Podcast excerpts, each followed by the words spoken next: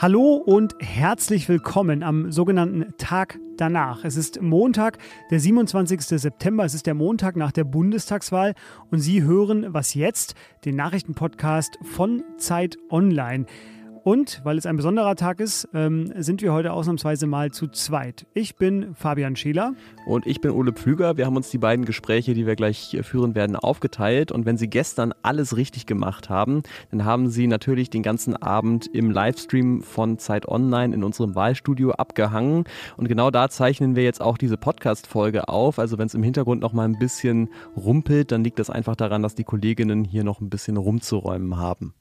Ja, es ist tatsächlich, und diese persönliche Anmerkung sei mir kurz gestattet, wir sind heute sowieso ein bisschen in Überlänge unterwegs, äh, eine ähm, sehr kuriose Situation, denn ich bin ja seit Anfang an bei diesem Podcast dabei und ich weiß noch genau, vor vier Jahren haben wir was jetzt gestartet, äh, noch ganz schnell vor der Bundestagswahl 2017, um auch ja noch die Wahl covern zu können. Ich habe damals eine Sonderfolge aufgenommen und äh, spät abends, äh, so wie heute auch, ähm, noch die Folge für den nächsten Tag produziert. Und das war schon eine Leistung damals, fand ich zumindest. Und ja, heute sitze ich hier gerade aktuell in unserem verwaisten Fernsehstudio und wir haben gerade ähm, mehrere Stunden Live-Produktion hinter uns gebracht. Und äh, heute geht es ja auch noch weiter mit dem Livestream. Also es ist wirklich eine sagenhafte Entwicklung, die wir hier genommen haben. Zurück in die Gegenwart. Wir beantworten hoffentlich heute die drängendsten Fragen, die sich jetzt stellen nach dieser Wahl. Und ähm, ja, zum Beispiel, ob wir nach der Wahl jetzt eigentlich schlauer sind als vorher anhand der Umfragen. Und was eigentlich dafür spricht, äh, abgesehen vom SCH im Nachnamen, ja, noch Schmidt, dafür Schröder. Äh, Sch Schröder und Sch Scholz als äh, nächster SPD-Kanzler. Also ob Olaf Scholz tatsächlich Kanzler werden kann. Erstmal aber, das kennen Sie auch, hat Matthias Peer für Sie die aktuellsten Zahlen von der Bundestagswahl in den Nachrichten. Guten Morgen. Die SPD ist bei der Bundestagswahl stärkste Kraft geworden. Sie kommt nach der Auszählung aller Wahlkreise auf 25,7 Prozent, rund 5 Prozentpunkte mehr als bei der Wahl 2017. Auf die Union entfallen 24,1 Prozent der Stimmen. Sie verlor damit fast 9 Prozentpunkte. Die Grünen erreichen 14,8 Prozent. Sie liegen damit vor der FDP mit 11,5 und der AfD mit 10,3 Prozent. Die Linke rutscht auf 4,9 Prozent und damit unter die wichtige 5-Prozent-Marke. Sie kann aber in Fraktionsstärke im Bundestag bleiben, weil sie genügend Direktmandate gewinnen konnte. Die SPD hat nach Auszählung von fast allen Stimmen auch bei der Berliner Abgeordnetenhauswahl gewonnen. Mit Spitzenkandidatin Franziska Giffey kommt die Partei auf mehr als 21 Prozent der Stimmen. Auf die Grünen entfallen rund 19 Prozent. Stärkste Kraft wurden die Sozialdemokraten auch bei der Landtagswahl in Mecklenburg-Vorpommern mit 39,6 Prozent. Sie liegen damit klar vor der AfD mit 16,7 und der CDU mit 13,3 Prozent. Redaktionsschluss für diesen Podcast ist 5 Uhr. Werbung Diese Woche in der Zeit? Die Bücher des Frühlings. 16 Seiten blühende Fantasie. Von gefährlichen Liebschaften, einer Flucht auf dem Mississippi und magische Erzählkunst. Das Literaturspezial zur Buchmesse in Leipzig. Die Zeit, Deutschlands größte Wochenzeitung. Jetzt am Kiosk oder direkt bestellen unter zeit.de/slash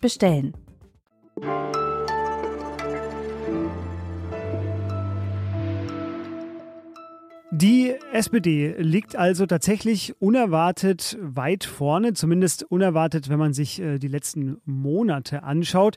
Die CDU hingegen verliert äh, recht deutlich bei der Bundestagswahl 2021. Man kann sogar sagen, historisch deutlich. Die FDP hat die Grünen fast noch eingeholt, denn die Grünen sind auch einer der großen Verlierer dieser Wahl. Das ist die ungefähre Ausgangslage. Wir wollen natürlich die Linken nicht vergessen.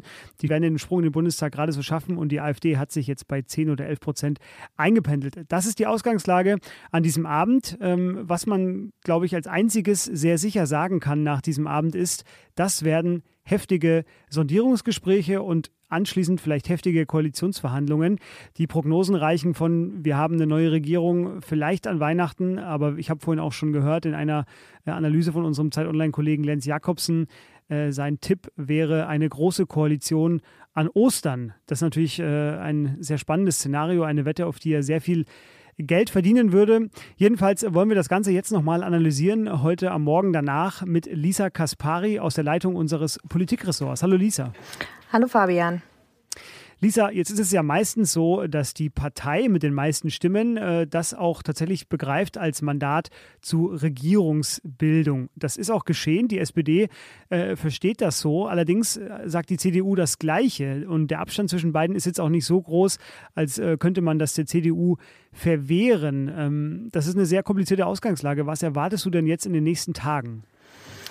Ja, ich erwarte, dass es Gespräche auf allen Seiten geben wird. Ähm, Armin Laschet hat ja am Wahlabend schon klar gemacht, dass er gewillt ist zu werben, um die Grünen vor allem, für seine Jamaika-Koalition, die ihm vorschwebt.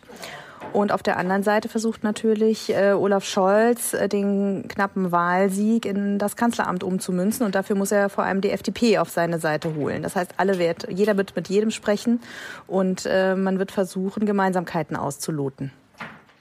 Die große Regierungsbalz äh, wird also direkt heute wahrscheinlich schon beginnen, denn heute sind ja die ganzen Fraktionssitzungen. Alle Parteien werden die Wahlen analysieren. Äh, ich will mit dir jetzt noch mal ganz kurz auf den, ja, man kann sagen, Wahlsieger gucken. Das ist nämlich die SPD und Olaf Scholz. Wie stehen denn seine Chancen, dass er jetzt tatsächlich auch Kanzler wird und zwar der vierte SPD-Kanzler in der Nachkriegsgeschichte? Ja, das ist sehr schwer zu sagen. Also ich würde sagen, eigentlich stehen sie ganz gut. Ähm, er hat knapp gewonnen. Er hat die Partei, die geschlossen hinter ihm steht, für Rot-Rot-Grün, was ja das andere Bündnis war, was im Raum stand, gibt es keine Mehrheit. Das heißt, eigentlich, ähm, und er ist ein sehr guter Verhandler und auch jemand, der sehr diszipliniert an Politik herangeht, sehr erfahren. Das heißt, er wird jetzt alles in die Waagschale schmeißen, was er hat, ja, auch an persönlicher Autorität, wird versuchen, mit Christian Lindner ins Gespräch zu kommen. Er sagt selbst, er hat sich da überlegt, äh, wo er der FDP ein Angebot machen kann. Aber es ist eben nicht zu unterschätzen, dass Christian Lindner immer gesagt hat, er möchte lieber mit der Union regieren und Armin Laschet nimmt den Ball natürlich gerne auf und wird ebenfalls verhandeln. Ja, du sprichst Christian Lindner schon an. Äh, tatsächlich, äh, ob jetzt äh, Olaf Scholz oder Armin Laschet Kanzler werden wird, beide brauchen eigentlich die FDP und beide brauchen auch die Grünen. So, und die beiden haben jetzt am Wahlabend eigentlich schon beide angekündigt, äh, wir wollen erstmal gar nicht auf die anderen gucken, sondern wir sprechen erstmal untereinander, also die Grünen mit der FDP, und dann schauen wir, welche Braut uns passt, sage ich jetzt mal ganz salopp. Also entweder CDU, CSU oder doch die SPD. Ähm, Frage an dich, wenn jetzt solche Gespräche stattfinden zwischen den Grünen und der FDP, äh, um was geht's da? Was, wie, wie wollen die sich aufeinander zubewegen? Naja, FDP und Grüne waren ja in der Vergangenheit immer äh, auf sehr unterschiedlichen Seiten des politischen Spektrums unterwegs. Und die werden eben gucken, äh, wo sie sich überhaupt einigen können bei den Fragen zum Beispiel, wie soll die Rolle, Rolle des Staates sein in Zukunft? Ja, die Grünen wünschen sich ja mehr staatliche Interventionen, zum Beispiel beim Thema Klimaschutz. Die Grünen haben Wahlkampf gemacht mit der Forderung nach Steuererhöhungen. Beides will die FDP nicht. Die will die Steuern senken, sie will die Schuldenbremse einhalten und sie setzt beim Klimaschutz darauf, dass die Unternehmen das doch bitte selber entscheiden sollen, wo sie äh, CO2 einsparen beispielsweise. Und da wird man eben versuchen, Kompromisslinien auszuloten Methoden, die man ja in beiden Bündnissen bräuchte. Von daher ist das, äh, finde ich, äh, ein ganz logisches Vorgehen und spricht auch ein bisschen für die neuen politischen Verhältnisse, die wir seit gestern Abend haben. Dazu gehört auch ein letztes Wort noch, äh, ein letztes kurzes Wort noch dazu. Äh, Armin Laschets Ergebnis mit der CDU. Es ist das mit Abstand schwächste Ergebnis für die Union aller Zeiten tatsächlich. Was muss denn Armin Laschet tun, um trotzdem noch irgendwie Kanzler zu werden? Er muss regieren, unbedingt. Ähm, wobei ich auch glaube, selbst wenn er es schafft, ein Bündnis äh, zu schmieden, ähm, ein Jamaika-Bündnis, wäre er zumindest zu Beginn ein schwacher Kanzler, weil er in der eigenen Partei wenig Autorität hat, weil die Partei seit äh, dem Wahlabend in einer historischen Krise ist, weil die sich, glaube ich, sehr dringend überlegen muss, wie sie sich neu aufstellt nach der Merkel-Ära. Das sind viele Aufgaben, die vor der Union liegen. Und da gibt es auch in der Union Stimmen, die sagen, dass man sowas vielleicht besser in der Opposition könnte. Die Lage für Armin Laschet ist sehr, sehr schwierig. Lisa, Ortszeit 0.21 Uhr, äh, trotzdem noch hervorragend und auf den Punkt. Vielen Dank dir. Ich danke dir.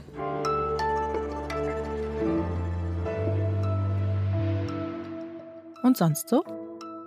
Heute haben wir uns überlegt, äh, was war der kurioseste Moment an diesem Tag der Bundestagswahl? Es gab sicherlich einige kuriose Momente, ähm, aber uns fiel die Wahl ehrlich gesagt nicht schwer, oder Ole? Nee, überhaupt nicht. Würde ich auch sagen. Also es war der Moment, der das Bild, das am Nachmittag schon die Runde machte, als Armin Laschet ja im Grunde ähm, das Wahlgeheimnis äh, vernachlässigt oder gebrochen hat. Ich glaube nicht gebrochen, er hat es äh, einfach nur vernachlässigt. Ja. Ähm, und ich finde es deswegen bemerkenswert, weil es halt tatsächlich so ein bisschen in diese vielleicht gemeine Erzählung passt von seinem leicht ja. ähm, tollpatschigen Wahlkampf äh, mit Lachen im Hochwassergebiet und ja, eben jetzt den Stimmzettel nicht so richtig äh, zu falten am Tag der Wahl und sich dabei fotografieren zu lassen, sodass man sieht, was andere äh, oder dass andere sehen können, was man gestimmt hat. Es geht äh, irgendwie geschickter, würde ich jetzt sagen. Ja, es passt total rein. Es, also man kann es nochmal sagen, dass der Wahlzettel muss, das äh, schreibt der Bundeswahlleiter auch seiner, auf seiner Website, genauso gefaltet sein, dass seine Stimmabgabe nicht erkennbar ist. Und äh, wenn das der Fall ist, dann müsste der Wahlvorstand den Wähler, also Laschet in diesem Fall, eigentlich zurückweisen. Ich habe äh, tatsächlich heute, als ich selber ich habe tatsächlich, als ich gestern selber wählen war, äh, wirklich mit aller Macht versucht, selbst vor diesen Wahlhelfern das zurückzuhalten. Ich habe alle fünf Zettel in Berlin oder vier Zettel waren es ja, zurückgehalten, habe meinen Geldbeutel runterfallen lassen, um nicht das zu zeigen, was ich gewählt habe, nur vor diesen Wahlhelfern. Und da waren keine Kameras. Ja, ich hatte, ich hatte so, ich war so damit beschäftigt, ich hätte fast meinen Perso in die Urne geschmissen. Das weiß auch nicht, was dann passiert wäre. Ja, auch schön gewesen. Ja, Aber immerhin Fall. kein Wahlgeheimnis verletzt. Nee, das stimmt. Also wenn er dann im Wahlzettel gesteckt hätte, vielleicht auch. Aber ich glaube, wir beenden das umsonst so mal an der Stelle und machen weiter mit dem nächsten Gespräch.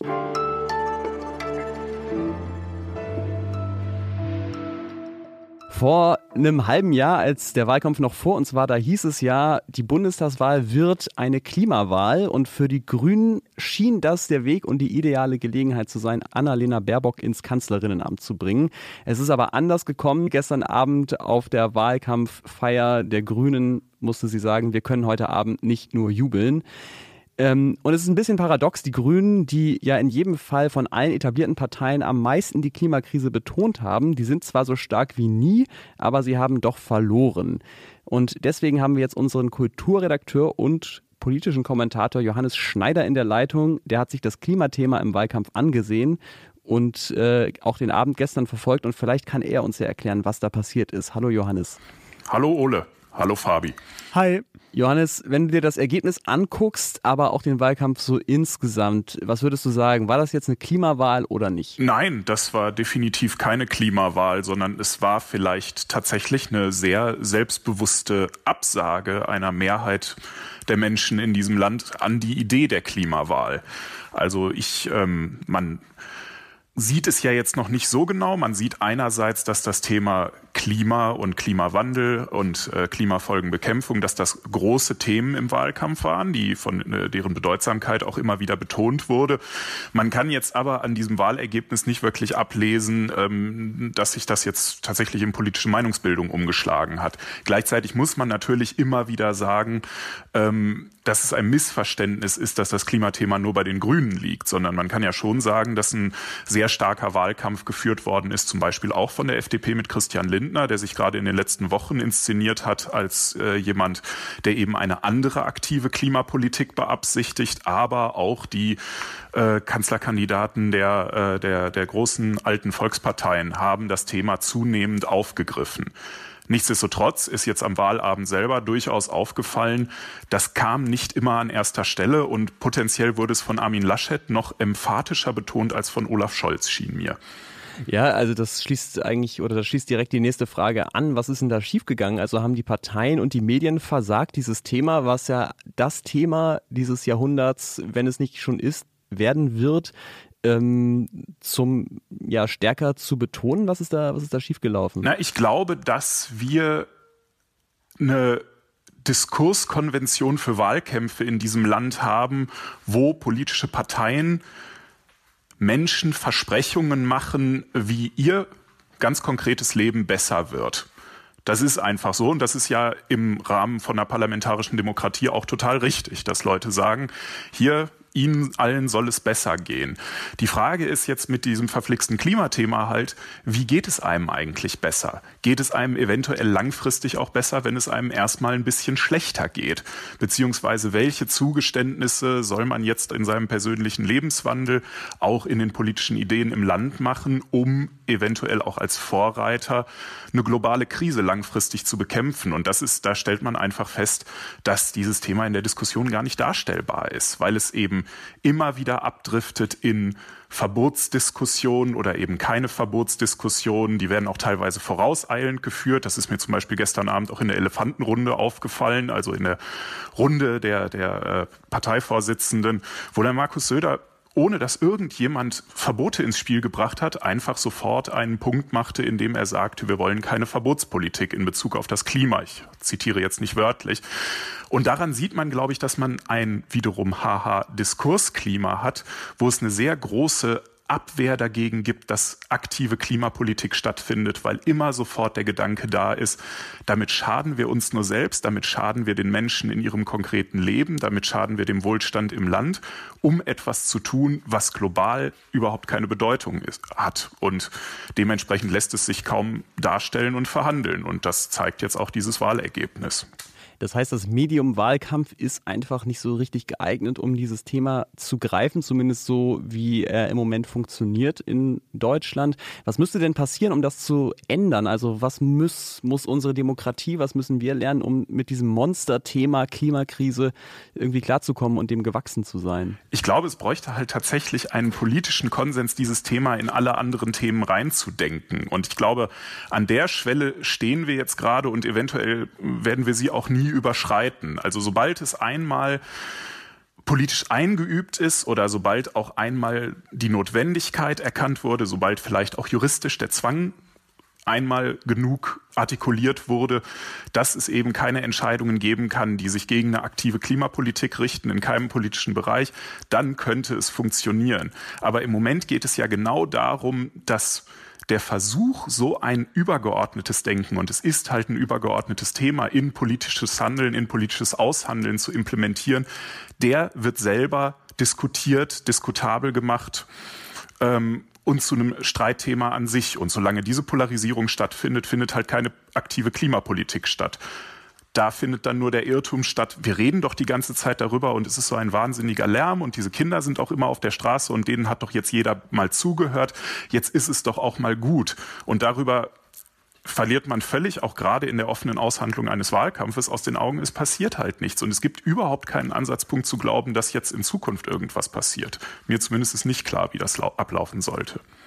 Äh, danke dir, Johannes. Denkstoff zum Thema Klimawahl. Bleib, äh, lass gerne ganz kurz deine Aufnahme noch laufen. Wir haben noch was vor mit dir.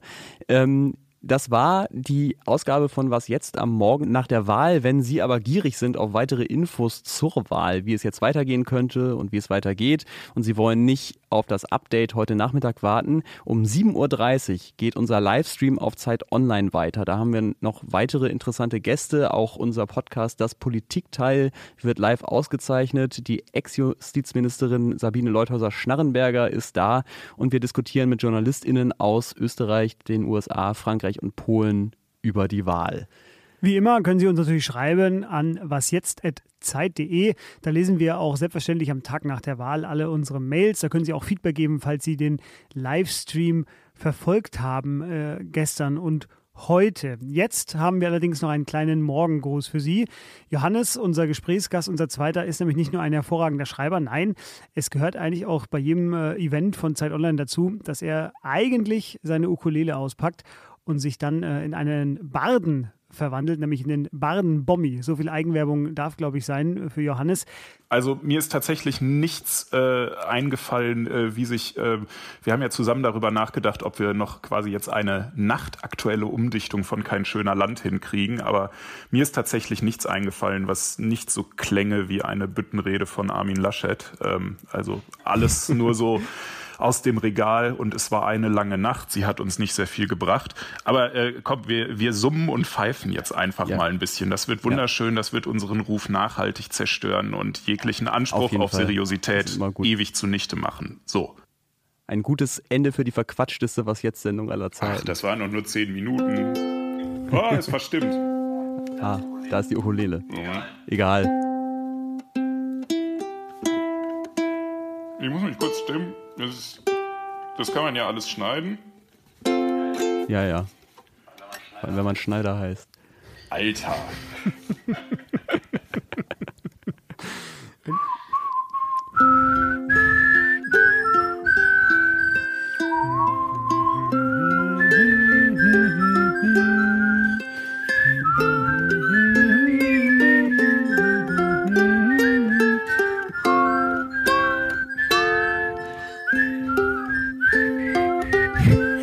okay. Entschuldigung, Johannes, ich kann es gar nicht. Leider. Aber es ist doch gut. Ich glaube, wir haben es jetzt dann auch.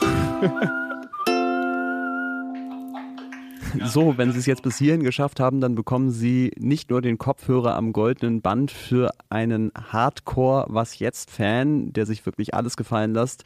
Äh, sorry für die kleinen Albernheiten, wir sind ein bisschen drüber gewesen, aber wir hoffen, es war trotzdem eine informative Sendung. Außerdem bekommen Sie noch den Tipp, nachher ist Johannes nochmal im Livestream zu Gast und vielleicht ist ihm ja bis dahin noch ein Text eingefallen.